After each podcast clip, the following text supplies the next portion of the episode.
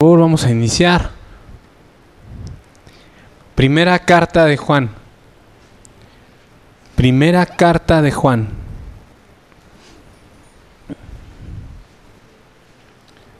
Hoy vemos la predicación número cuatro de la primera carta de Juan. Y le hemos titulado a esta predicación de hoy, Si andamos y si decimos. O si decimos y andamos. Ahorita vamos a ver por qué me refiero a esto. Vamos a leer primera carta de Juan, capítulo uno, versículos cinco al diez. Primera carta de Juan, versículos cinco al diez, dice así. Este es el mensaje que hemos oído de él y os anunciamos. Dios es luz y no hay ningunas tinieblas en él.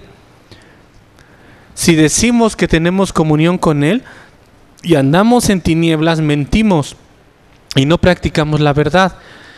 Pero si andamos en luz, como Él está en luz, tenemos comunión unos con otros, y la sangre de Jesucristo su Hijo nos limpia de todo pecado.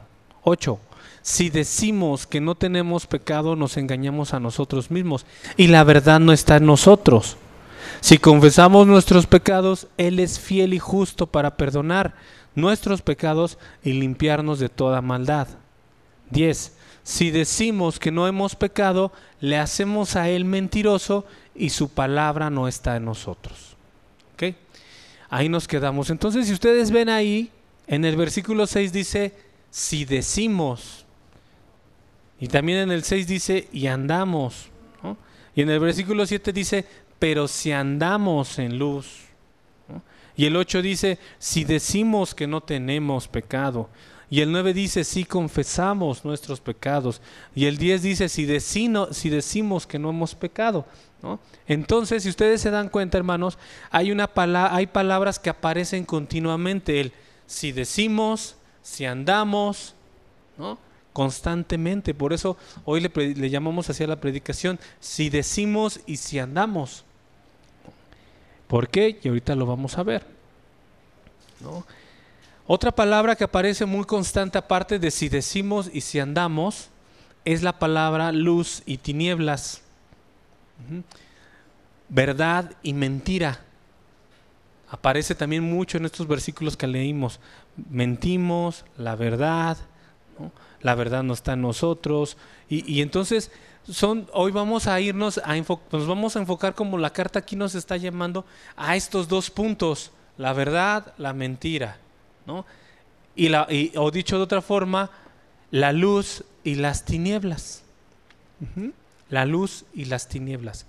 Pero antes de empezar a ver esto, este, estos temas, vamos a dar una pequeña introducción para que entendamos bien lo que hoy queremos transmitir aquí en la palabra, ¿no? Para empezar, hermanos, recu- debemos de tener bien claro que toda forma de vida tiene enemigos. Uh-huh. Toda forma de vida tiene enemigos. Y pongo en ejemplo las cosas de la naturaleza. Si tú ves a la naturaleza, por ejemplo, la, la, eh, los insectos, el mundo de los insectos, pues tú sabes que una catarina, un gusano, un, un bicho, un escarabajo... Tiene muchos depredadores, ¿no? Que se pueden comer ese, ese animalito, ¿no? O sea, un, un gusanito que está por ahí o algo es, es aparentemente es microscópico y no le pasa nada, pero cuando menos se la espera baja un pájaro y psh, se lo come y se lo lleva, ¿no? Lo mismo pasa en la, en la naturaleza. Un venado, una cebra, si han visto esos documentales de África y de esos lugares, pues lo mismo, o sea, hay una cadena alimenticia en la que todos están devorando a todos, ¿no? Por ahí ves a un conejo que anda brincando y de momento baja un águila o un búho, lo agarra y, y se lo lleva y se lo come, ¿no? O sea, siempre, siempre la, la, la vida hay un depredador que está cerca para destruir. Nosotros los seres humanos, ¿tendremos depredadores, hermanos?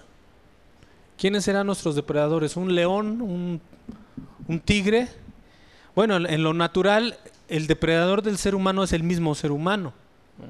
Ay, no, no necesitamos explicarlo más, ¿no? Sabemos el peligro, el peligro que tú y yo vivimos en las calles o en cualquier lugar es no es de un león o de una pantera. O sea, el peligro que vivimos es de que otro ser humano venga a hacerte algún daño.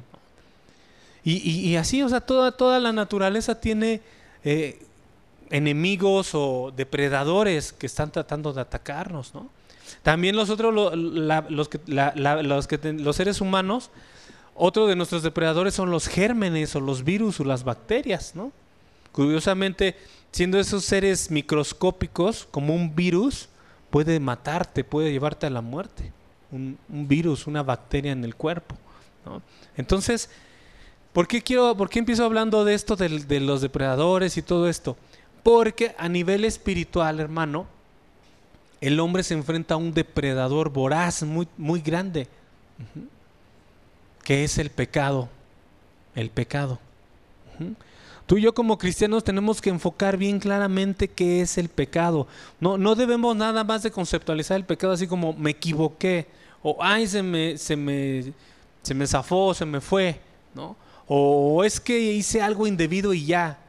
Como que a veces tendemos a minimizar el pecado. Y no, el pecado es, es un depredador voraz, como les digo, ¿no? Un depredador que quiere destruir nuestra, nuestra vida espiritual, ¿no? Pero el, el daño no se va a quedar en destruir nuestra vida espiritual y nada más, sino que ese daño va a ir más allá y va a repercutir y va a destruir nuestra nuestra vida eterna con, con el Señor. O sea, el pecado destruye más allá de lo que nosotros podemos imaginarnos, ¿no? El pecado es, es exponencial, va de poco y, y te lleva a más y a más y a más, y un pecado puede destruir tu vida, un pecado puede destruir tu, tu familia, tu hogar, a tus hijos los puede destruir, a tu esposa la puede destruir, ¿no? Una iglesia, el pecado lo puede destruir. Una empresa, el pecado lo puedo usar. El, el, el pecado es un monstruo, como te digo, que va destruyendo todo lo que está a su paso, ¿no? Cuando el cristiano, hermanos, no anda en luz, y cuando, es decir, cuando anda en la oscuridad, quiere decir que el pecado anda en tinieblas. Perdón, el, el, el hombre anda en tinieblas, ¿no? Y por lo tanto está muy expuesto a destruir su propia vida. Entonces aquí Juan nos está llevando, hermanos, a que prestemos mucha atención a este enemigo que tenemos, a este enemigo que es el pecado. Y aquí vuelve Juan, así como lo vimos hace ocho y hace quince días, el apóstol Juan nos va a volver a confrontar. O sea, este es otro mensaje de confrontación fuerte que, que, que hace el apóstol Juan. Recordamos que, el evang- ¿se acuerdan que decíamos el evangelio de Juan? Es el evangelio que nos da a conocer a Jesús y a que creamos en Él. Nos habla de Jesús, su muerte, su resurrección, su testimonio, su ministerio, lo que hizo el Señor. Y decimos, y la primera carta de Juan es como un filtro para ver si verdaderamente creíste en el evangelio. La primera carta de Juan nos va a confrontar para ver cómo estamos espiritualmente.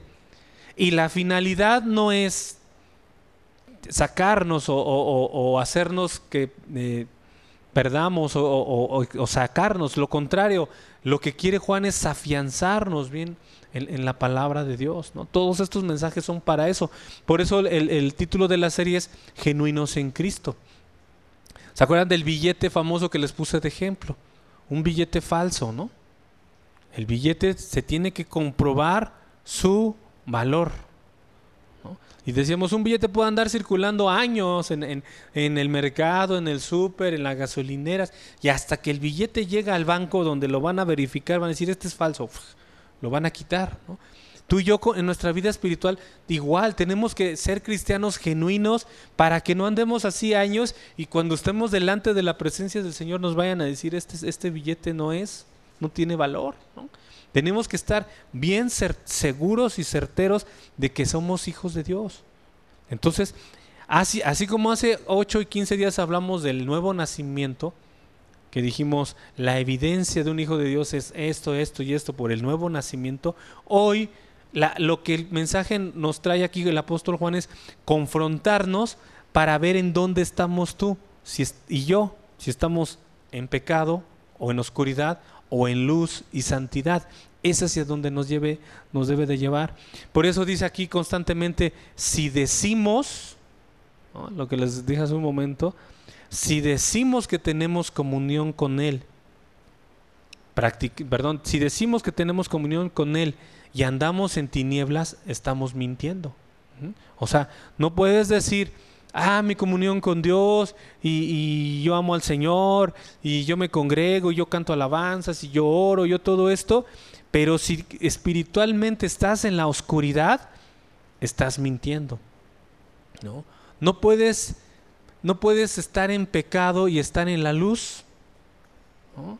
Así como no puedes est- eh, estar en santidad y andar en tinieblas, ¿no? Si tú guardas tu vida, te guardas en el Señor y andas en santidad, nadie te podría decir que estás en tinieblas. Por el contrario, eres luz.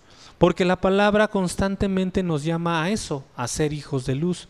Ustedes pueden leer en varios versículos que no, ahorita, no, ahorita se los digo, pero la Biblia constantemente nos dice, ustedes son la luz del mundo, ¿no? Un, un, la luz no se pone debajo de un mueble, dice Jesús, sino que se pone en lo alto, ¿no? Un, un pueblo también que tiene luz, pues está a la vista, se tiene que ver el, el, el, ese, ese, ese lugar, ¿no? Por ejemplo, nosotros aquí que estamos en esta zona, yo vivo más hacia el sur, pero cuando abro mi, de la, cuando me asomo por la ventana de mi cocina, se ve este cerrito que está aquí, el del Chiquihuite, ¿no? Y se ve el foco, pf, que prende y apaga. Nunca, nunca deja de prender y apagar, todo el tiempo está, ¿no? Es luz, tiene que estar en lo alto y está iluminando, ¿no? Se ven las luces de, de, de toda la zona de aquí arriba, ¿no? Por, la luz muestra que hay algo ahí, así tú y yo. La palabra nos dice que debemos de ser la luz del mundo, así como Jesús es la luz del mundo, tú y yo estamos llamados a ser hijos de luz y a resplandecer en las tinieblas. Cuando estamos pecando, no somos luz. Cuando hay pecado en nuestro corazón, no somos luz, somos oscuridad totalmente. ¿Cuándo somos luz? Cuando estamos bien delante del Señor, ¿no? Entonces, aquí el apóstol Juan nos quiere llevar ese contraste. Dices que eres luz, pues tu forma de andar debe de ser en luz, ¿no? Dices que tienes comunión con, con, con Dios, tu forma de conducirte debe de ser en luz. Porque si no es así, ¿no? Si decimos que tenemos comunión con Él, pero estamos pecando, nos enfrentamos a lo que se dice muy, con una palabra muy horrible, que es la palabra hipocresía, ¿no? La, acuérdense que la palabra hipócrita viene de, del griego, era, era el nombre que se le daba a esas mascaretas que usaban en el teatro griego, ¿no? ¿Se han visto que en, en, en el teatro griego, bueno, y en general en todos los teatros siempre ponen dos caretas, una sonriente y una triste o llorando, ¿no? La comedia y la tragedia, dentro de las bellas artes. Hasta por ahí había una revista hace muchos años, ¿no?, que se llamaba Lágrimas y Risas, ¿no? la, la tragedia y la comedia, y eran las dos caretas. Entonces a esas, a esas máscaras se les llamaba hipócritas en, en, en el griego, porque era dar una apariencia de algo que no es. Uh-huh. Entonces de ahí viene esa palabra.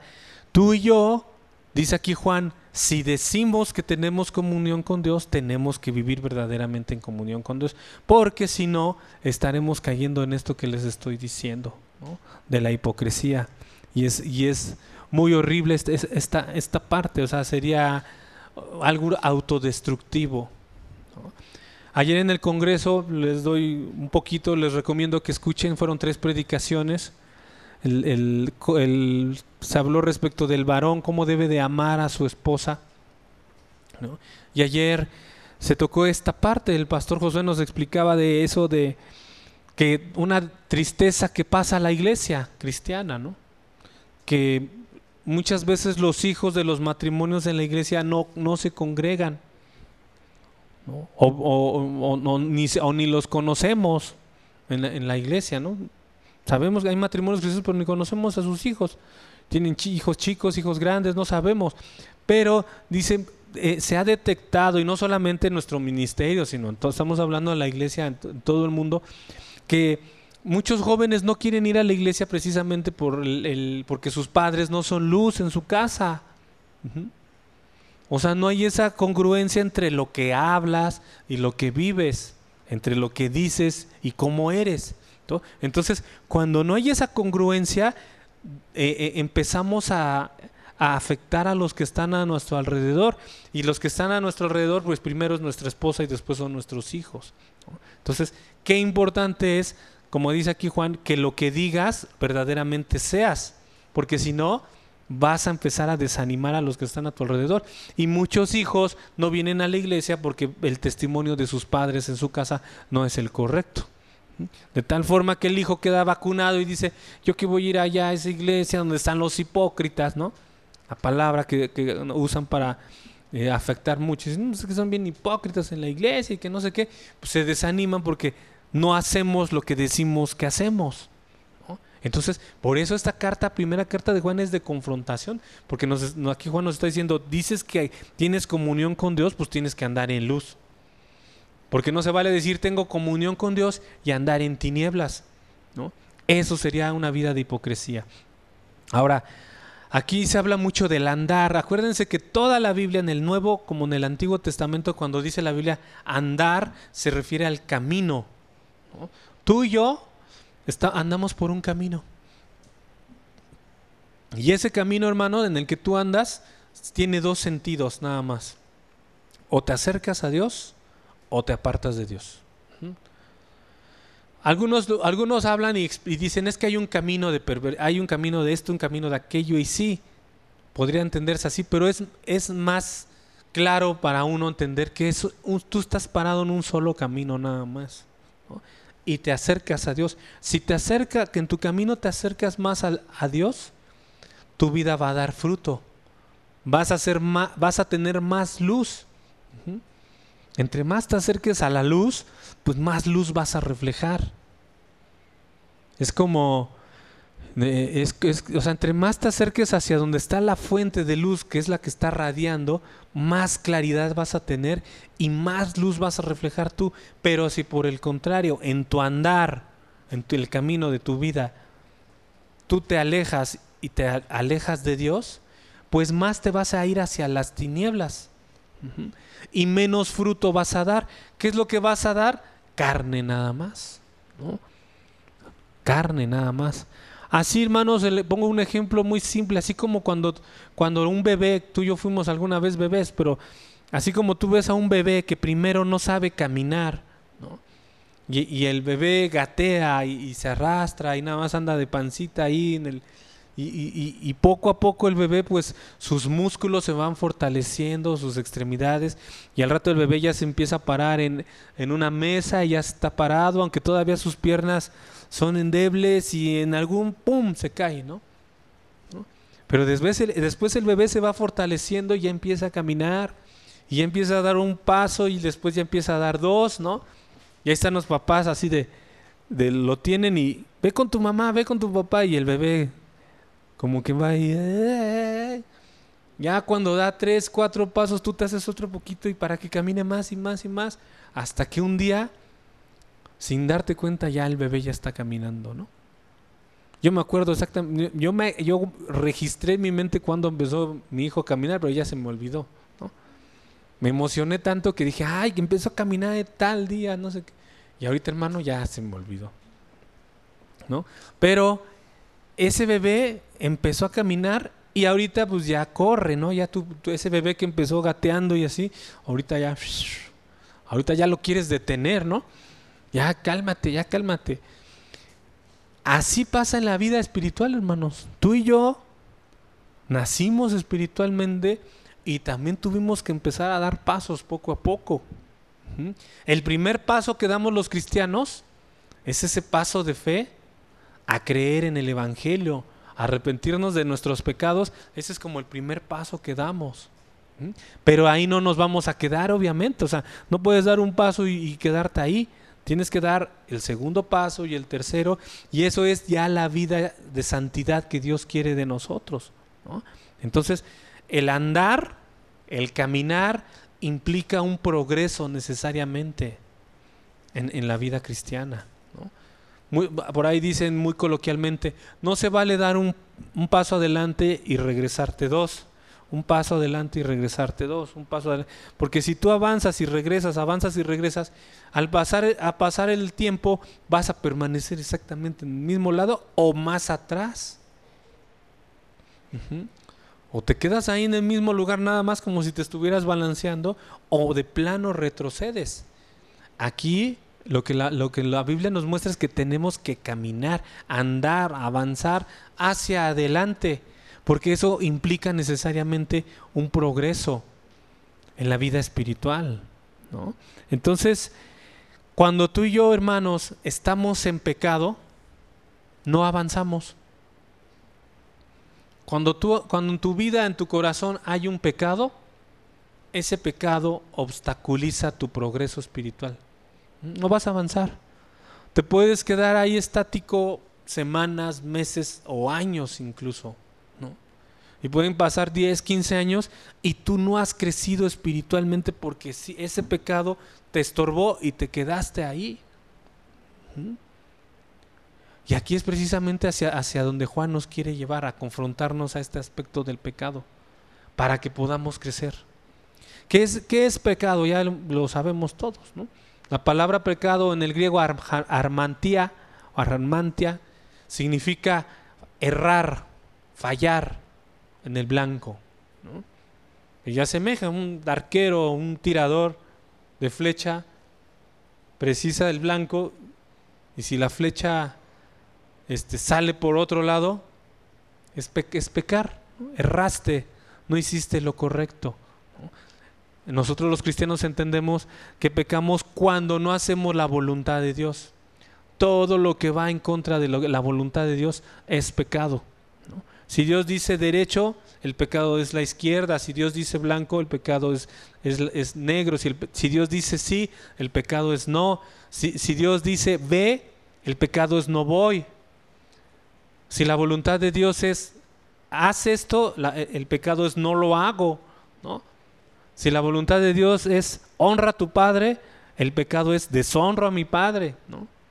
Si la voluntad de Dios es obedece, la, la, el pecado es no obedezco. Y así te, todo, cualquier cosa que digas, lo puedes entender así. Por un lado la voluntad de Dios y por otro lado la voluntad del hombre que dice no, no, no. La voluntad de Dios es apago la tele, la, el, el pecado es no lo, no lo apago, ¿no? La voluntad de Dios te dice, haz esto, y la voluntad del, del pecado es no lo hago. Es la rebelión constante, es, es, es el deseo de la carne, el deseo de los ojos, la vanagloria de la vida, todo eso es el pecado, como dice primera de Juan dos dieciséis. El pecado es la transgresión de la ley, dice primera de Juan tres cuatro. Es, es decir, es no someterse a la voluntad de Dios. Eso, todo eso significa el pecado, ¿no? Entonces, cada que tú y yo pecamos, te lo repito, hermano, cada que tú y yo pecamos o estamos en pecado, nos acerca, nos vamos hacia la oscuridad. No andamos en la luz. Uh-huh. Y esto trae consecuencias muy serias que, que ahorita vamos a ver, ¿no? Que ahorita las vamos a ver. Todos pecamos, dice la Escritura, dice en Romanos que todos hemos pecado, no hay justo ni aún uno, nadie. Usted, ni siquiera los grandes héroes de la fe, ni siquiera los grandes patriarcas del Antiguo Testamento se escaparon de pecar.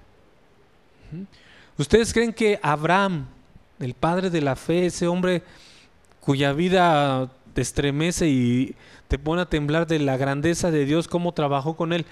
¿Abraham habrá pecado alguna vez? Sí pecó, ¿no? Y tú puedes ver cuando, por ejemplo, descendió a Egipto, en el libro de Génesis nos narra, cuando mintió al faraón para salvaguardar supuestamente su vida porque pensaba que le iban a quitar a su mujer Sara, que era muy hermosa, ¿no? También vimos, vimos que Abraham pecó cuando desconfió de Dios y se allegó a Agar, la esclava, para tener un hijo, porque acuérdense que él tenía ese anhelo en su corazón, era tener un hijo que heredara todo, ¿no? Y que fuera, y que fuera el que, su descendencia. Y cuando pasaban los años y no llegaba ese hijo, pues empezó a caer quizá en, en, en dudas hacia Dios, y, y ahí su ayuda idónea, que no fue nada de ayuda idónea para él, ¿no? Lo hizo también en, eh, caer en, en esa cuestión, y se allegó a su esclava Agar, tuvieron a Ismael, y, y todo eso desencadenó toda una historia, ya lo, alguna vez lo hablamos aquí, Acuérdense que Isra- Ismael es el medio hermano de Israel, y que pues en la actualidad vienen a ser esos dos grandes pueblos que son los judíos y los árabes, que se siguen matando y que se siguen peleando cuando tienen el mismo padre, porque son medios hermanos, ¿no?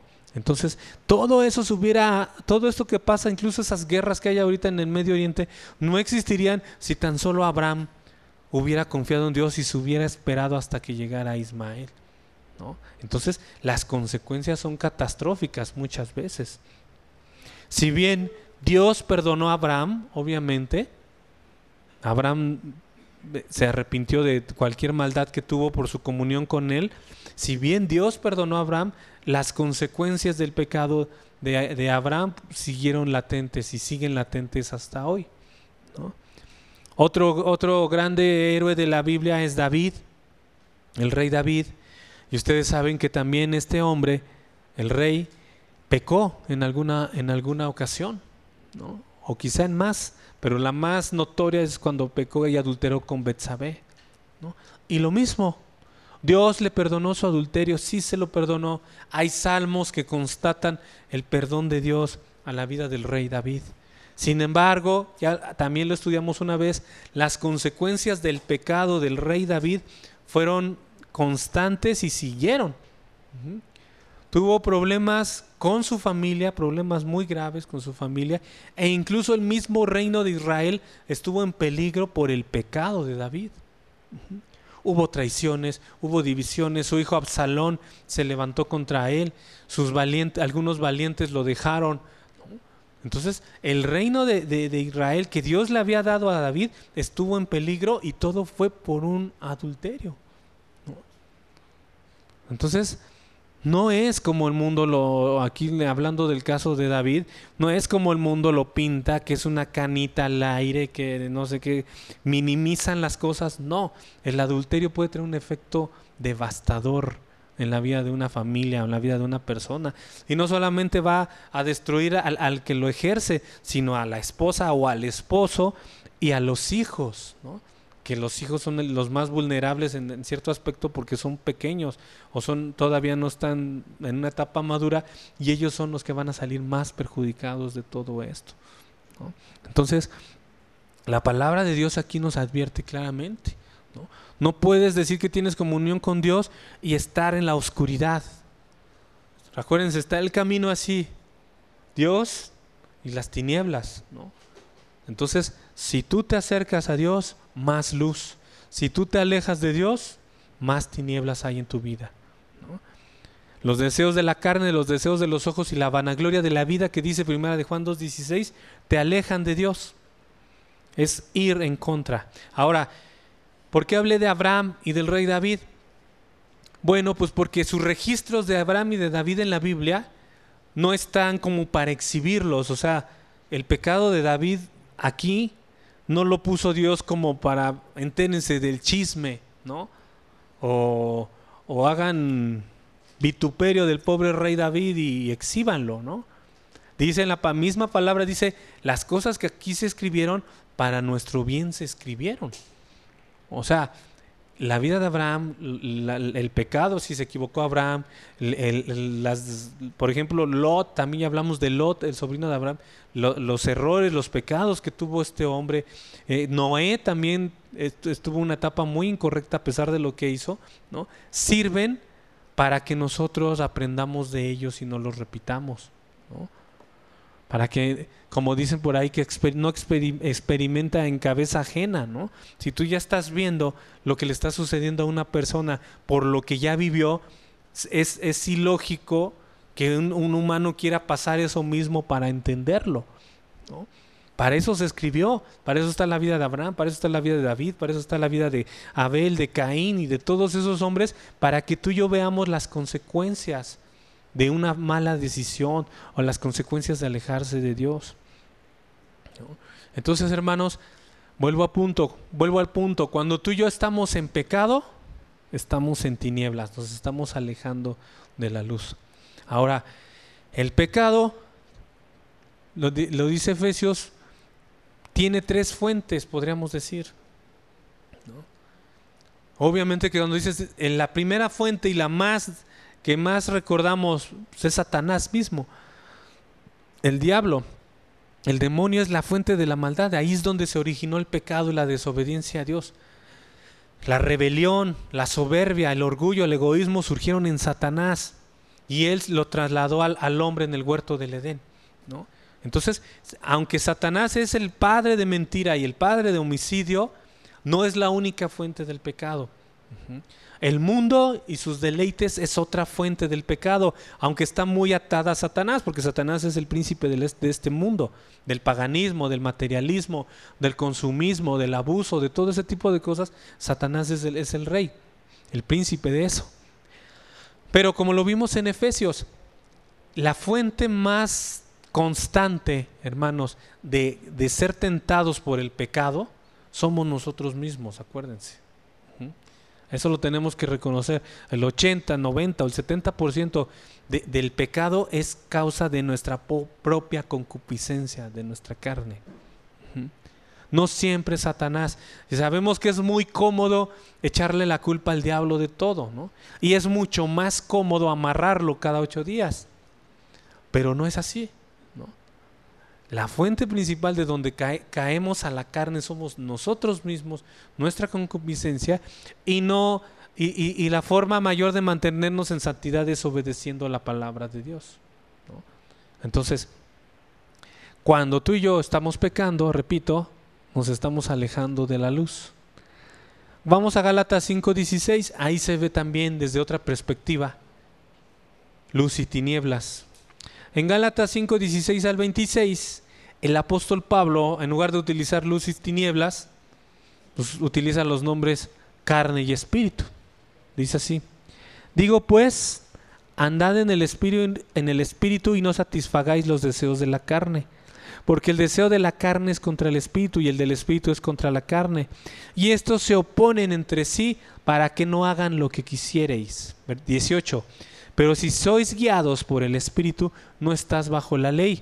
Y manifiestas son las obras de la carne, que son, y ahí empieza una lista, hermano, bien larga, que ya estudiamos una vez: adulterio, fornicación, inmundicia, lascivia, idolatría, hechicería, enemistad, pleitos, celos, iras, contiendas, disensiones, herejías, envidias, homicidios, borracheras, orgías y cosas semejantes a estas, acerca de las cuales os amonesto, como ya los he dicho antes, que los que practican tales cosas no heredarán el reino de Dios. Subrayo aquí donde dice los que ¿qué? practican tales cosas. Nadie está exento de pecar, pero un cristiano no puede practicar un pecado. Lo vimos hace ocho días. Nadie, repito, nadie está exento de caer en cualquiera de estos pecados que están aquí, pero si tú estás practicando uno, dice aquí claramente el versículo veintiuno de Gálatas cinco, no heredarás el reino de Dios. ¿Por qué? Porque quiere decir que andas en tinieblas, andas en la oscuridad, no tienes comunión con Dios, ¿no? Versículo veintidós de Gálatas cinco, pero dice, ah perdón, más el fruto del Espíritu es amor, gozo, paz, paciencia, benignidad, bondad, fe, mansedumbre, templanza. Contra tales cosas no hay, no hay ley, pero los que son de Cristo han crucificado la carne con sus pasiones y deseos. ¿Esto qué quiere decir? Que tu carne, hermano, tus ojos, tu carne, tus deseos son hacer lo que está acá: adulterar, fornicar, inmundicia, lascivia, idolatría. No, nuestro cuerpo tiende hacia eso porque está en la carne. Uh-huh. Desde que, nacim, desde que nacimos, dicen en Romanos, nos muestra el panorama de, de, del estado del hombre y tiende a esto, a ofender, a ser grosero, a, a, a buscar su satisfacción. Eh, aunque peque, aunque vaya contra Dios, el, el ser humano quiere yo, yo, yo, yo, yo, mi carne, satisfacer mis ojos, satisfacer mi hambre, satisfacer mi, mi deseo, todo, ¿no? Pero aquí, como dice el versículo veinticuatro, los que son de Cristo han crucificado la carne con sus pasiones y deseos. Es decir, que estás muriendo a, muriendo a ti mismo. Tu carne pide esto, tus ojos piden esto, tus pasiones te piden esto, y tú dices no, lo crucificas, ¿no? Y tampoco aquí hago una, un paréntesis.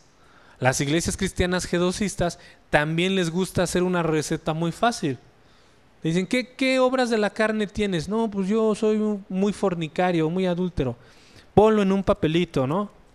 Fornicación y adulterio. Ahora velo a crucificar a la cruz. Y por ahí ponen una cruz de madera y pones el post-it. Ya, se quedó mi pecado, mi, mi carne se quedó crucificada en la cruz. Ya, porque eso nada más es un, es un coco wash, es un lavado de cerebro, es, es como dorarte la píldora, no sé cómo se dice, ¿no? Coloquialmente, o sea, te están haciendo tonto, no es así.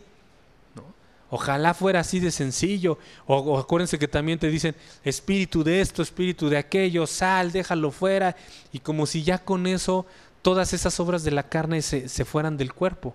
Pero no es así, ¿no? Es, tu carne te va a acompañar todos los días de tu vida hasta que el Señor te llame. Vas a estar peleando con tu carne todos los días. Desde que te despiertas hasta que te duermes, y aún dormido, tu carne sigue enfrentándose contra el espíritu, ¿no? Entonces no hay recetas fáciles, ¿no? Lo único que queda es que entendamos, hermanos, que ni tú ni yo vamos a poder con el pecado. Ninguno de los dos podemos, nadie de nosotros podemos, ¿no? No podemos con el pecado. Siempre el pecado se va a enseñorear de la carne. ¿Qué es lo único que puede controlar nuestra vieja naturaleza? El Espíritu de Dios, el Espíritu Santo. Es el único que nos capacita para hacer morir la vieja naturaleza, y, y es el único que nos capacita para producir el Espíritu de, el Espíritu de nosotros. Uh-huh. Repito, de ti, mira, de ti, de mí siempre va, ante una ofensa, de ti, de mí siempre va a salir una grosería, o un golpe, o una mala palabra, o una venganza. Eso es lo que sale de, de, de nosotros, ¿no? Nada más. Si te pegan, pegas. Si te gritan, le gritas doble, ¿no? Esa es, esa es la naturaleza de nosotros. ¿Qué nos capacita para, si nos pegan, poner la otra mejilla como enseñó Jesús? ¿Qué es lo que nos capacitan para no pagar mal por mal, sino para vencer el mal con el bien? Solamente el Espíritu de Dios es el que nos capacita. Pero si tú y yo estamos pecando, ese Espíritu de Dios no, no puede dar ese fruto del Espíritu, porque tú y yo nos estamos yendo a la oscuridad, nos estamos yendo hacia lo más oscuro, hacia lo más negro, y entre más nos alejemos, peor para nosotros, ¿no? Entonces eh, debemos de entender este panorama del pecado para que no, no entendamos otra cosa que no es, ¿no? Acuérdense que la misma, la misma escritura y el mismo Jesús lo dijo, la carne es débil, ¿no? Y por ahí has escuchado que a lo mejor muchos lo dicen en broma, es que la carne es débil. Y sí, así lo dicen, y lo es, es una verdad, la carne es débil. Pero cuando la Biblia dice la carne es débil, hermano, no lo está poniendo como para darte una licencia o para que tú te concedas esa libertad, ¿no? Pecas y dices, ay, es que pequé porque la carne es débil, ¿no? Y, y sí me di cuenta, pero no me pude detener, cuando me di cuenta ya estaba ahí, porque mi carne es débil. El hecho, así como la vida de los, de los héroes de la fe está puesta aquí como una advertencia para no pasar lo que ellos pasaron, así el que diga aquí en la Biblia la carne es débil está puesta para, no para licencia, sino para advertencia, para que tú entiendas que como la carne es débil, tienes que buscar la manera de no caer, fortaleciendo el, el espíritu. Es la única manera que el Espíritu de Dios esté en ti y que tú camines más hacia la luz y, y, y te alejes más de las tinieblas, ¿no? ¿Por qué?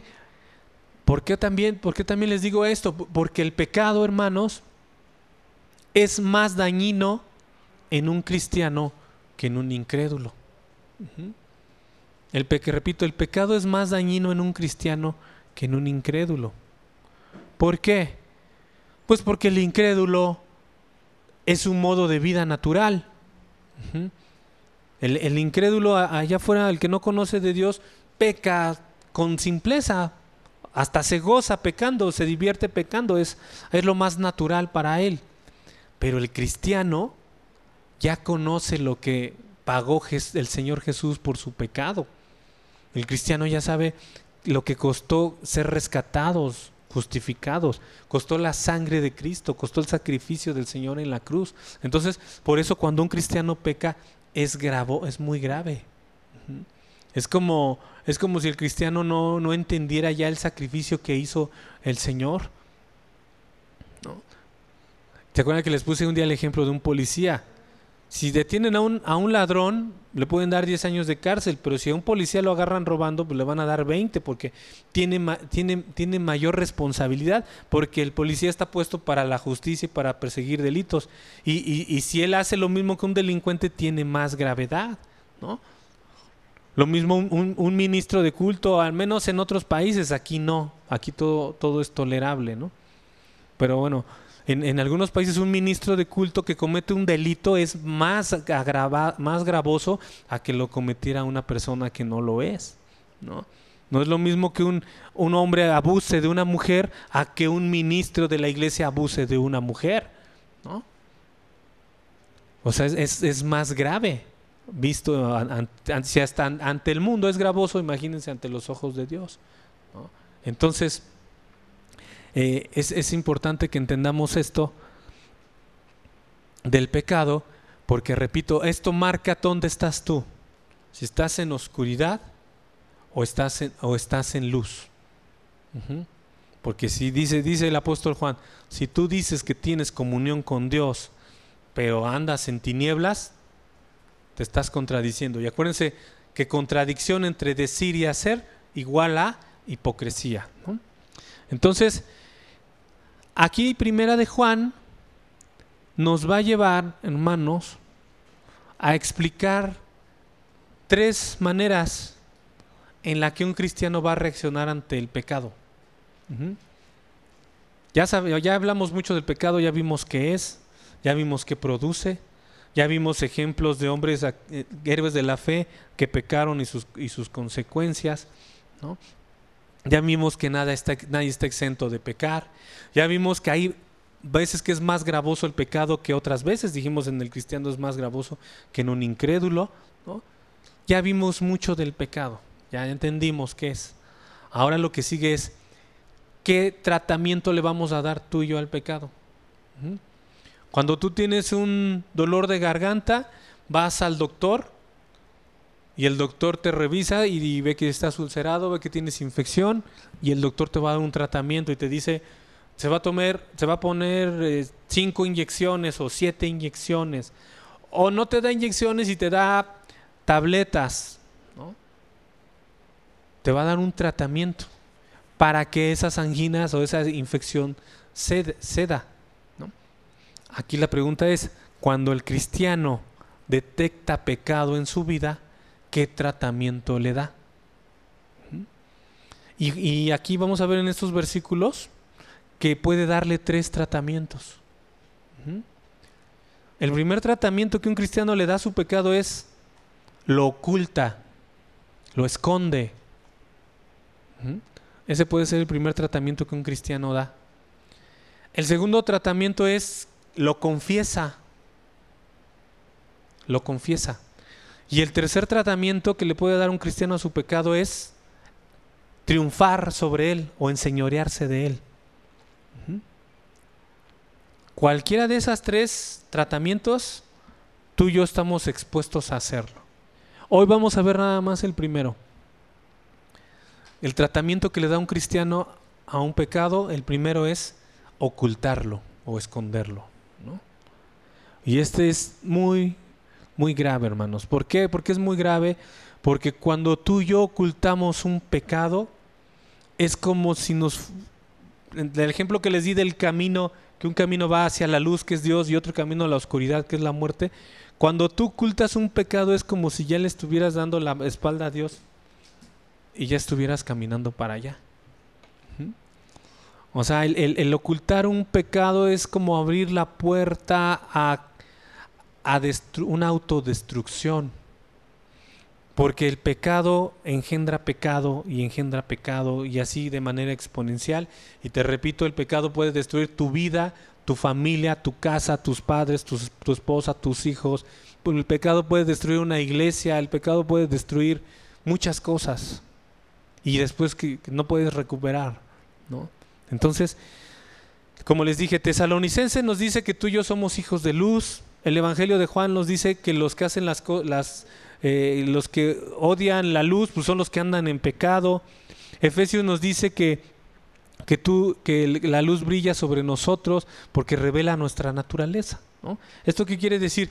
Que tú y yo somos luz en las tinieblas, hermanos. Que tú debes de, tú debes de ser eh, luz en cualquier lugar donde tú te encuentres. Que no te debe dar pena ni te debe dar miedo rechazar o decir no a algo. Uh-huh. Todos estamos muy expuestos en el trabajo o en la escuela a que se nos inviten a participar en cosas o, o, o simplemente el estar con alguien que tú sabes que es nocivo para ti. Los jóvenes en la escuela desde pequeños saben identificar perfectamente quién es el desastroso, saben identificar quién es el que no estudia, quién es el que no va bien, ¿no? O el que está corrompiendo la, la, algo, o el que es grosero, o el que le falta respeto a los maestros, el que le falta respeto a sus compañeras. Entonces tú desde ahí debes de aprender que tú eres luz, que tú no puedes tener compañerismo con esa persona. Porque tú vas rumbo a Jesús, tú vas rumbo a la luz, no, más, no vas para el otro lado, ¿no? Entonces desde ahí tú debes de entender eso muy claro, ¿no? ¿Quiénes son? Y se, lo, se los he dicho algunas otras veces, pero ¿quiénes son tus mejores amigos? ¿Quiénes son tus mejores amigas? ¿Con quién abres tu corazón, no? ¿A quién le cuentas tus, tus problemas, tus situaciones más personales? Si a ese o a esa persona que tú le estás contando tus cosas más personales no es cristiano, hermano, ahí es como si tú le estuvieras abriendo tu corazón a la oscuridad. Y no te estoy diciendo que quizá esa persona sea buena o moralmente buena, pero si no tiene a Dios, ¿no? Entonces, mucho cuidado desde ahí, desde, desde ese, ese punto, porque tú y yo estamos llamados a ser luz.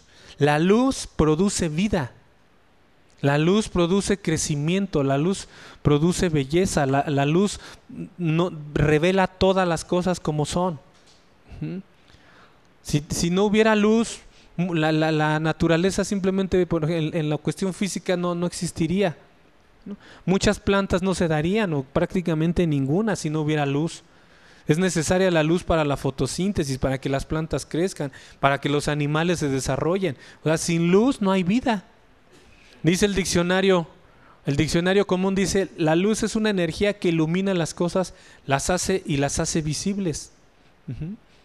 Si no hubiera luz no podríamos A caminar, avanzar, no sabrías qué estás haciendo, no sabrías hacia dónde te diriges. A lo mejor vas rumbo a un precipicio, una, una, una cañada, y como no hay luz tú no te das cuenta y te vas a caer en, en, en, en esa cañada, ¿no? Entonces la luz produce vida, la luz produce crecimiento, la, la luz revela, ilumina y hace visible todas las cosas. Pero si tú no andas en esa luz y andas en las tinieblas, en el pecado, pues eso te va a traer consecuencias muy fuertes para tu, para tu vida. Uh-huh. Y, y, y sobre todo entendan también, hermanos, que no podemos estar en penumbras. Tampoco es lo correcto. No puedes, es como que me expongo a la luz un rato, me voy a la oscuridad otro rato. Los domingos y los sábados estoy en la, ante la luz, de lunes a viernes me voy a las tinieblas, ¿no? No puede ser así tampoco, porque tarde o temprano te vas a quedar en un solo lugar y ahí te vas a quedar para siempre, ¿no? Ahora, un cristiano, vuelvo, cuando un cristiano anda en oscuridad es porque anda en pecado. Uh-huh.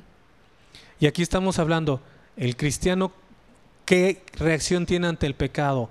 O lo esconde, o lo confiesa, o se enseñorea de él.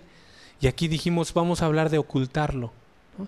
¿Cómo podría un cristiano ocultar un pecado? ¿Cómo puedes ocultar un pecado?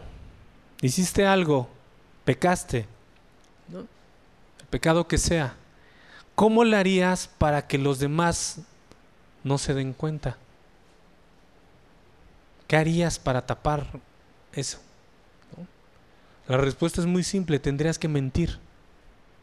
Uh-huh. Tendrías que mentir. Cuando, cuando Caín mató a Abel, Dios le dijo, ¿dónde está tu hermano? ¿Y cuál fue su respuesta? ¿Qué? ¿Soy acaso el guarda de mi hermano? O sea, yo, yo ¿qué? Mintió. ¿Por qué mintió? Porque sabía perfectamente dónde había dejado el cuerpo de Abel y sabía que lo había matado, ¿no? Entonces, cuando cometemos un pecado, pregúntale a un niño cuando tira algo, cuando rompe algo y ¿quién lo rompió? No sé, ¿no? O sea, su cara más delatada no puede estar así de que fue él, con sus ojos de, de terror así. No sé quién fue. Está mintiendo, porque la única forma de cubrir un pecado o, una, o, o, o algo es mintiendo. ¿Por qué no hiciste la tarea? Le dicen a los niños o a los jóvenes.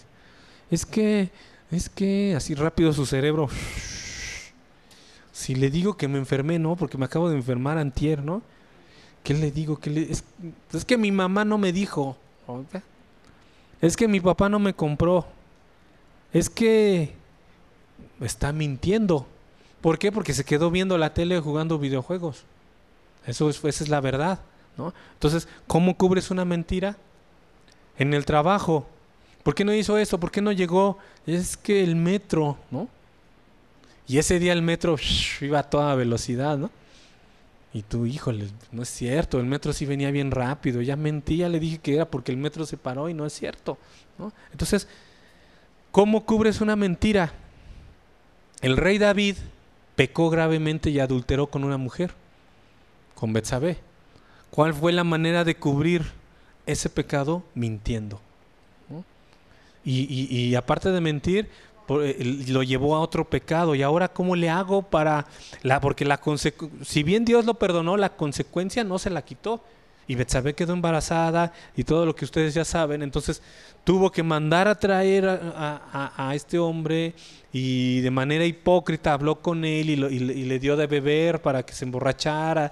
Y, y toda esta cuestión lo fue llevando a otro pecado, otro pecado. Y cuando nada le funcionó, otro pecado más grande que fue el homicidio, ¿no? Mata, que puso prácticamente a Urias Eteo, lo puso hasta el frente, así como mátenlo ya porque... Porque es el proble- mi problema que tengo es él, así que desháganse de él como sea. Así sea uno de mis valientes, porque Urias Eteo era de los valientes del rey David. Un, gran, un, un super guerrero de él, o sea, y tuvo que sacrificarlo prácticamente, mandarlo a matar por culpa de su pecado, ¿no? Entonces, un pecado lleva a otro pecado, y un pecado lo tienes que cubrir con otro pecado, y con otro pecado, y con otro pecado, y así nos podemos ir, ¿no? Entonces... eso, hermanos, es un grave peligro. ¿Por qué? Porque comienzas, cuando vas a cubrir un pecado, comienzas mintiéndole a los demás. Uh-huh. Comienzas mintiéndole a los demás, o sea, cubres la apariencia ante crédulos e incrédulos, ¿no? No solamente estoy hablando de los hermanos de la iglesia o hermanos cristianos que conoces muy cercanos, sino aparte también ante, ante los incrédulos. Tú cubres Ese, ese pecado, ¿no? Y empiezas a dar una apariencia hacia los demás de que espiritualmente estás bien cuando estás mal. ¿Por qué? Pues porque hay un pecado ahí que te está llevando a la oscuridad, no, no acercando a la luz, ¿no? Entonces, lo, digamos que a lo menos grave pues es mentirle a los demás, porque al final de cuentas los demás pues pueden decir a mí que me importa, ¿no? ¿Qué me importa que el hermano Chonito pecó? Pues, no pasa de ser un chisme y ya. Un hermano, pero un hermano en Cristo, pues al menos hace una oración por él, ¿no? Pero ahí no se queda la cosa. En primera de Juan uno ocho dice lo que sería, lo que vendría después, ¿no? Si decimos que no tenemos pecado, nos engañamos a nosotros mismos y la verdad no está en nosotros. ¿Esto qué quiere decir? Que después de que ya le engañaste a todos los de tu alrededor, haciéndoles pensar que estás muy bien espiritualmente, pero estás mal porque hay pecado. El siguiente paso es cuando tú te autocrees, te engañas a ti mismo y dices, estoy bien, estoy bien, estoy bien, pero estás mal. Uh-huh. El autoengaño, dicen por ahí, te crees tus propias mentiras, ¿no? O sea, es evidente que hay algo que está en tu corazón que está mal, que está afectando toda tu vida espiritual, todas tus decisiones, todo lo que estás haciendo, estás mal, y tú dentro dices, no, estoy bien, autoengañándote, ¿no? Te estás autoengañando y te estás yendo hacia las tinieblas, no estás caminando en la luz, ¿no? Y ese, ese, ese autoengaño, que te engañas a ti mismo, puede durar una hora, unos minutos, o puede durar años, o podría durar quizá a lo mejor toda tu vida, ¿no? En la que tú nunca reconociste tu pecado y siempre te consideraste que estuviste bien, que estuviste bien y que, y que, que no hay pecado en ti, cuando te estabas engañando tú mismo, ¿no? Y llega el momento en que una mentira se repite tanto que se vuelve una verdad, dicen por ahí. Y eso es, eso es cierto, ¿no? Puedes propagar una mentira miles de veces hasta que esa mentira se vuelve una verdad. De hecho, ese es un medio de manipulación de los medios de comunicación y de, y de los gobiernos, ¿no? Ahí va un dato histórico. ¿Cómo creen que Hitler pudo dañar tanto al pueblo judío, matar a seis millones de judíos, ¿no? ¿Cómo, cómo pudo el, el pueblo alemán solapar a un hombre como Adolfo Hitler? ¿Cómo pudo creer las palabras de Adolfo Hitler? Pues porque las mentiras que él propagó las repetía tanto que llegó el momento en que se volvieron verdad, ¿no? Los judíos son basura, los judíos son basura, los judíos son basura. Lo repitió tantas veces por panfletos, por propagandas, por aquí, por allá, por todo lo que se tenía en aquel momento, hasta que se llegó el punto de dijeron, los judíos son basura, hay que matarlos, ¿no? Entonces hay mentiras que se propagan tanto que se vuelven verdades, ¿no? En el régimen comunista chino, chino lo mismo sucedió. Mao Zedong hizo una propaganda tan, tan fuerte que terminaron, como les dije hace ocho días, lo tienen como un dios. Stalin en, en Rusia hizo lo mismo, ¿no? Llegó el momento en que ahora ese hombre casi es un santo para ellos. Entonces, cuando una mentira se repite y se propaga y se repite, llega el momento en que se vuelve una verdad entre toda la gente, ¿no? Tú y yo podemos caer en ese error. No, estoy bien. No, yo estoy bien. Es mi, no, no tengo ningún pecado. Va a llegar el momento en el que tú vas a dar ese pasito donde vas a decir, ah, estoy libre. No, no tengo nada. No, no, Dios, no, Dios no tiene nada contra mí, ¿no? El rey David, volviendo al, al rey David, se vuelve el referente. Pasó casi un año engañándose a sí mismo. Porque él pecó, ya saben, con, con esta mujer Betsabé.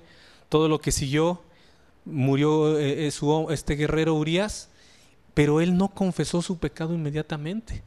Pasaron meses en donde él tenía que seguir siendo el rey ante el pueblo de Israel, un rey sabio, un rey justo, aparentando que era lo máximo, el que mató a Goliat, el que mató a los diez miles, al que Dios lo, lo, lo, lo respaldaba, se veía el respaldo de Dios totalmente sobre David, ¿no? Y duró muchos meses, casi un año duró el, da, el rey David así, hasta que llegó el momento en que Natán, el profeta, lo tuvo que ir a, a, a, a enfrentar directamente y decirle, tú, hay pecado en tu vida, David, ¿no? Arrepiéntete, ¿no? A, a, de, de hecho, ¿se acuerdan que Natán lo llevó a que el mismo rey David dictara sentencia cuando le dijo lo de la corderita y, y, y todo esto? Y el rey David se para y ¿quién es ese hombre para matarlo? ¿No? Yo mismo me lo voy a echar.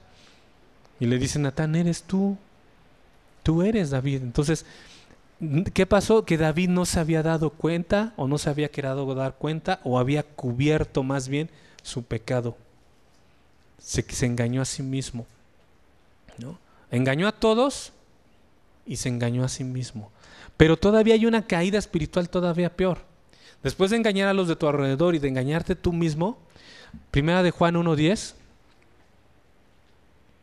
Primera de Juan uno diez dice, si decimos que no hemos pecado, le hacemos a él mentiroso y su palabra no está en nosotros. Es decir, que un pecado no reconocido o un pecado que tú estás guardando, ya engañaste a los de tu alrededor, ya te engañaste tú mismo, ahora puedes todavía dar un, una caída espiritual todavía más grande y echarle la culpa a Dios incluso. Y decir, no, Dios, yo no pequé, tú estás mintiendo, ¿no? Tú estás mal, Señor. Tú estás mal, yo estoy bien, ¿no? Examíname bien, Señor. Se me hace que por ahí no te estás dando cuenta de algo muy correctamente, ¿no? Entonces, con, como esa mentira, ese pecado a nosotros ya nos hizo hacer nuestra propia verdad, ahora estamos incluso acusando a Dios, ¿no? Y empezamos a acusar a Dios como si Él, él fuera el culpable de, de todo esto. Es que Él fue... Algunos se atreven a altercar con Dios y reclamarle. Y es que, imagínense que David le hubiera dicho, ay, Señor, es que si tú no hubieras puesto Betsabé ahí, ¿por qué permitiste que llegara a vivir de mi vecina, ¿no? ¿Por qué permitiste que quedara la ventana abierta? Fue tu culpa, yo estoy bien, yo no hice nada, yo... La carne es débil, ¿no? La carne es débil y, y pues yo estaba dormido y me levanté por la ventana, por mi azotea, y cuando me di cuenta, la culpa es de ella, porque ella fue la que estaba ahí de exhibicionista y yo no, ¿no? Y tú tienes la culpa, Dios, porque tú permitiste que estuviera aquí. Y, y, y empieza, entonces el hombre se empieza a, a, a hacerse duro en su conciencia y, y jamás reconoce su pecado, ¿no? Y no. ¿Qué es lo contrario? ¿Qué es lo que tenemos que hacer? Confesar el pecado, ser honestos con nosotros mismos, hermanos. Tenemos que ser honestos con nosotros mismos. Ser honestos, al ser honestos con nosotros mismos vamos a ser honestos con Dios y con los demás, ¿no? ¿Qué pasa si tú, hermano, no eres honesto contigo mismo en tu vida espiritual? ¿No? Bueno, pues vas a perder... Dos cosas, te voy a hablar de dos cosas que vas a perder, ¿no? Lo primero que vas a perder es la palabra de Dios. ¿Y a qué me refiero con perder la, la palabra de Dios? Bueno, pues perder la palabra son, se, puede, se puede entender como varias cosas, ¿no? Se entiende, acuérdense que dice Juan diecisiete diecisiete, tu palabra es verdad, ¿no? Todo lo, tu, tu, tu Biblia que tienes aquí es la verdad, es la palabra de Dios. Entonces, en el momento que tú ocultas un pecado, lo primero que pierdes es la palabra. ¿Esto qué quiere decir? Como si hubiera una, una barda entre la Biblia y tú. Porque esto es la verdad y tú estás en mentira. Y no puede haber comunión entre las tinieblas y la luz. No puede haber comunión entre la verdad y la mentira que hay en ti. Entonces, pierdes eso y comienza una vida de, de, de, degradante. O decadente en la vida espiritual. Por ejemplo, cuando oras, tu oración se vuelve un formalismo vacío. ¿Mm? Tu oración ya no está plena, tu oración ya no va sincera, pues porque hay pecado en ti, hay esa mentira que está ahí guardada, estorbando tu corazón, y, y por eso tu oración ya es muy simple, ¿no? Ya es un formalismo. Gracias por los alimentos, amén, ¿no? Una, dos, tres por mi sopa, amén. Ya. Y, y ora, hermano, puede orar por él, puede orar por esto, puede orar por aquello, puede orar por lo que sea que te pidan que oran. Y pues ah, tu oración así como que, así como más de regañadientes decimos, ¿no? Así ya, o sea que pues, sí voy a orar. Eso es perder la palabra, eso es perder esa comunión, ¿no? Otro, otro, otro de los efectos que produce eso es una adoración rutinaria, ¿no? Adoro, sé que son cinco o seis canciones, ya, ¿no? En mi casa pongo unas alabanzas ahí en, en el YouTube y, y pues ya esa es mi, esa es mi adoración a Dios con eso, ¿no? Es rutinario, este, ya te aburre la alabanza, ¿no? Así, ah, pues aquí dura media hora, ya dura cuarenta y cinco minutos, allá dura una hora. Este, acá cantan cinco, allá cantan cuatro, acá ya cantan seis y, y, y en lugar que aproveches ese, ese poco tiempo, porque ya una vez hicimos una suma de horas de cuánto en la semana, cuántas horas tienes la semana y cuántas horas les dedicas a Dios, ¿no? Pues si de todas esas horas estás solo la adoración que tenemos aquí de cuarenta minutos más o menos, pues es nada, ¿no? Y si tú ya estás así viendo el reloj y que ya me quiero ir y, y otra vez el coro y me lo, va, lo van a repetir otra vez todas desde la primera estrofa, y dice, eso ya no es una adoración abierta, ya es una adoración rutinaria, ¿no? Eso es parte del pecado que está estorbando, ¿no? Otro efecto que produce perder la palabra de Dios es cuando comienzas a criticar a otros cristianos, a otros hermanos tuyos, creyentes, ¿no? Empiezas a ver la, la, la, la paja en el ojo ajeno. Mira este hermano, mira esta hermana, mira este de aquí, mira este, oye, y este, y este, y este, y este, y te empiezas a distraer, te empiezas a distraer de todo, hasta porque la mosca, esto, porque pasó por acá, porque esto y aquello, todo te distrae y no pones atención a lo, a lo más importante, ¿no? Que por qué el hermano hizo esto, por qué no lo hizo con la izquierda, porque es, ah, pues porque es zurdo, ah no, pues lo tiene que hacer con la derecha, este, que por qué el hermano pintó verde, que por qué pintó azul, que por qué, eh, por qué arriba, izquierda, o sea, todo, todo ese tipo de detalles que están a nuestro alrededor que no importan. Cuando esos detalles que no importan ya te importan, es que ya te estás distrayendo. Ya, te, ya estás perdiendo el foco, ¿no? Ya estás perdiendo el foco. Les voy a volver a narrar esa historia que, que, que se cuenta, ¿no? De aquella persona que dice, yo me voy de la iglesia. Y el pastor le pregunta, ¿por qué se va de la iglesia? Pues es que yo he estado viendo los hermanos, mucha hipocresía en ellos. Eh, yo veo al hermano fulano y el hermano sutano y, y yo pienso que no está bien, no estoy de acuerdo con cómo hacen las cosas y, y etcétera, etcétera, ¿no? Entonces el pastor dice que le dejó un ejercicio. Le dijo, va a llenar, ¿se acuerdan que les dije, no? Un vaso con agua hasta el tope. Y mientras esté yo predicando, usted va a estar dando vueltas en el patio ahí o en el, el auditorio. Y esta persona, pues, ahí estaba caminando despacito, viendo el vaso, sin mirar a nadie, ¿no? Entonces, ¿a qué iba todo esto? A que después de un tiempo, pues, esa persona dejó de estarse fijando en todos los de su alrededor. Si este se duerme, si este no se duerme, si este se está... este estornudando, si otro se está rascando, si, si lo que sea, ¿no? Tu concentración debe de ser la palabra de Dios, ¿no? Entonces, así, así como le puso la concentración a ese vaso para que no se le cayera el agua, así tenemos que poner la concentración en Cristo y no estar viéndolo de alrededor. Repito, cuando lo que no tiene importancia, tú y yo le empezamos a dar importancia, entonces, ¿qué quiere decir? Cuando ya te estás apartando de la palabra. Y como y un punto más, si la oración ya es formalismo, si la adoración ya es rutinaria, si la crítica ya es constante en tu vida, ya nada más estás viendo uh, todo lo que hace daño, como dicen, lo que te, hasta lo que no te hace daño, ¿no? ¿Qué es lo que seguiría en la vida de un cristiano? Pues deja de asistir a la iglesia, ¿no? Dice, no, ya para qué voy, ya para qué voy, y viene un desánimo, un de, una de falta de ganas, de, de amor, de...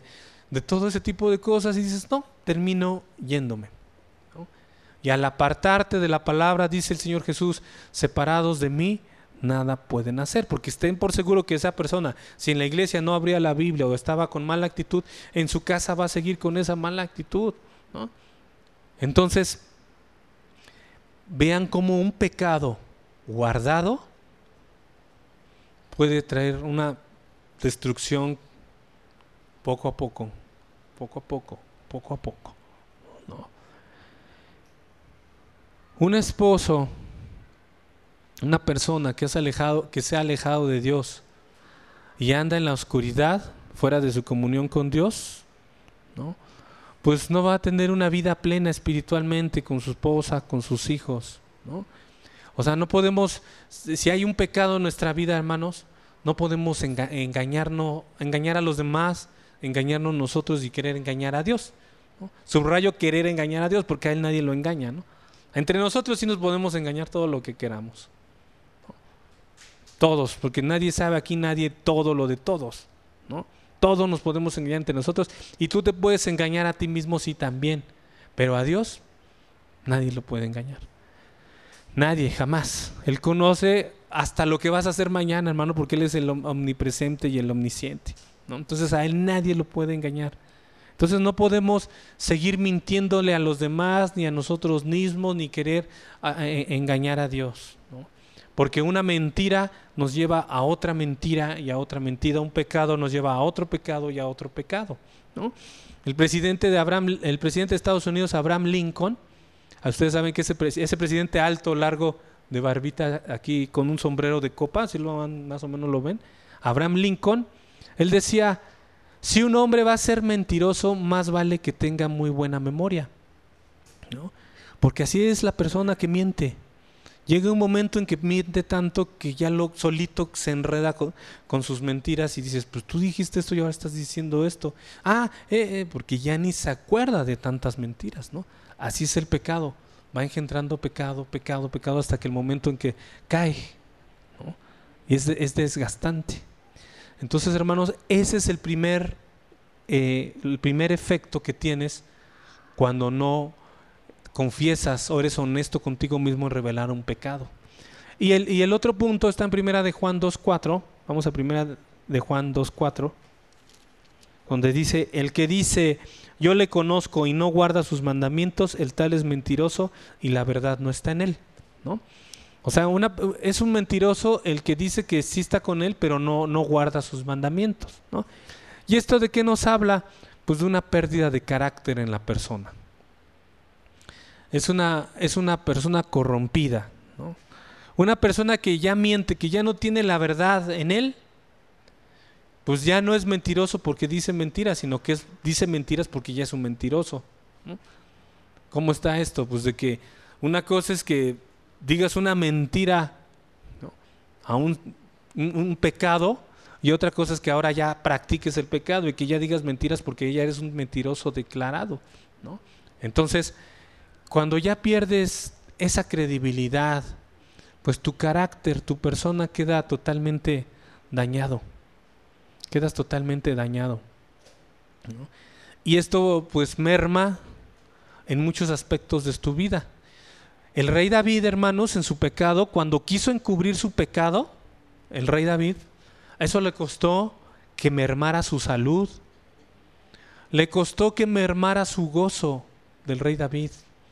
O sea, ¿ustedes creen que antes de que llegara Natán a señalarlo, ustedes creen que David estaba gozoso como antes con sus salmos de gratitud? No, no, o sea, había pecado en David, no tenía la misma comunión con Dios, no escribía los mismos salmos con Dios, no, ya, ya, ya no tenía esa, ese gozo de, de, de buscar a Dios, como muchos de nosotros podríamos tener quizá.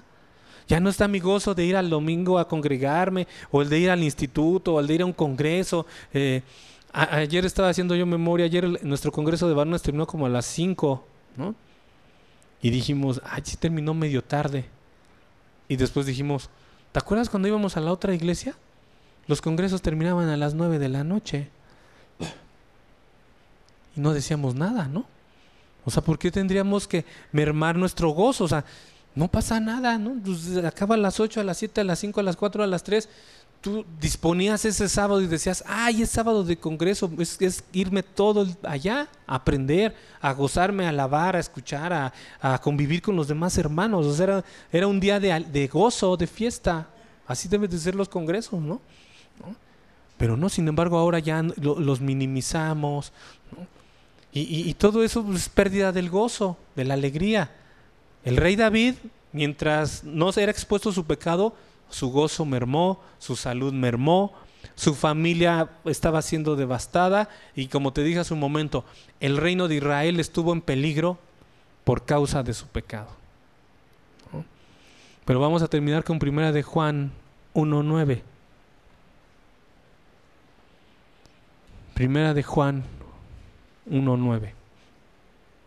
Dice así.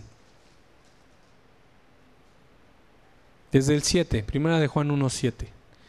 Pero si andamos en luz, como Él está en luz, tenemos comunión unos con otros. Y la sangre de Jesucristo, su Hijo, nos limpia de todo pecado.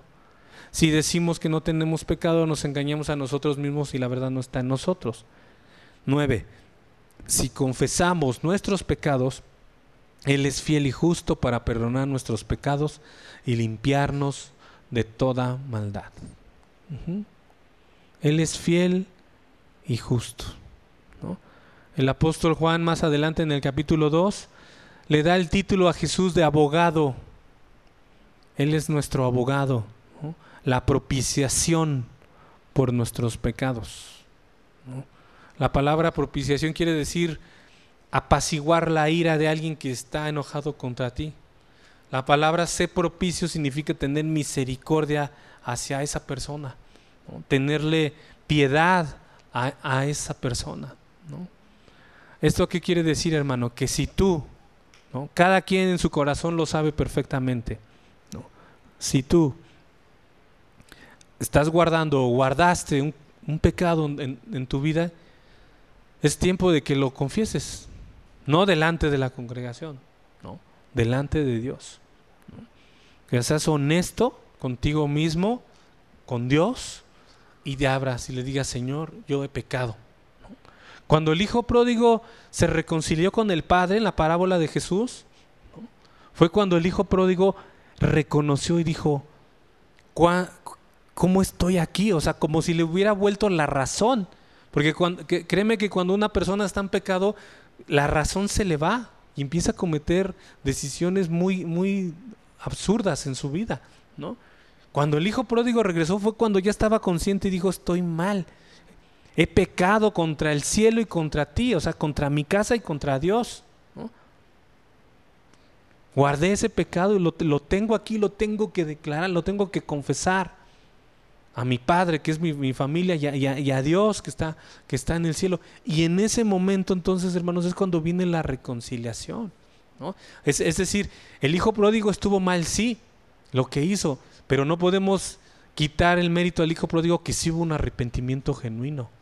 Por eso el padre lo recibió desde lo lejos y lo abrazó y le volvió a, le, le volvió a restituir todo, incluso lo que ni este se merecía, ¿no? Porque no se merecía el, el, el volver a ser llamado, como él mismo lo dijo: no soy digno de ser llamado otra vez tu hijo. Sin embargo, el padre le vuelve a dar título de hijo, le da su anillo, le pone vestimentas nuevas y hace una fiesta en su honor, ¿no? Como si dijeras: ah, o sea, todavía que hizo lo que hizo y todavía lo festejan. Pues el amor de Dios es así, ¿no? In- increíble, el amor de Dios es sobrenatural, que no lo podemos entender con el razonamiento. Por ahí, ahí entra lo que te decía: de ti y de mí, que puede salir, ¿no? Regresó el hijo pródigo, que lo apedree, ¿no? Es más, vamos, ¿eh? ¿Por dónde viene? Vénganse, unos vamos cuatro o cinco a darle una buena, porque se fue a gastar la lana de mi papá, ¿no? Se gastó el dinero de años de esfuerzo y de trabajo de mis padres y lo tiró a la basura. Ahorita va a ver, ahorita que llegue ese, ¿no? Eso sale de nosotros. Pero el Padre, que es Dios, de una manera sobrenatural, el amor ágape, corre, pero a abrazarlo, ¿no? Previo arrepentimiento del, del, prodi, del hijo pródigo. Entonces, hermanos, es, aquí la carta nos está confrontando a ti y a mí, a que si hay un pecado guardado con otro pecado y así sucesivamente, tú vayas delante de Dios y reconozcas y digas: Señor, he engañado a muchos durante mucho tiempo, me he engañado a mí mismo, e incluso he pensado que tú eres el que está mal, Señor, y no yo, ¿no? Pídele perdón a Dios. Vamos a orar, hermano. Cierra tus ojos.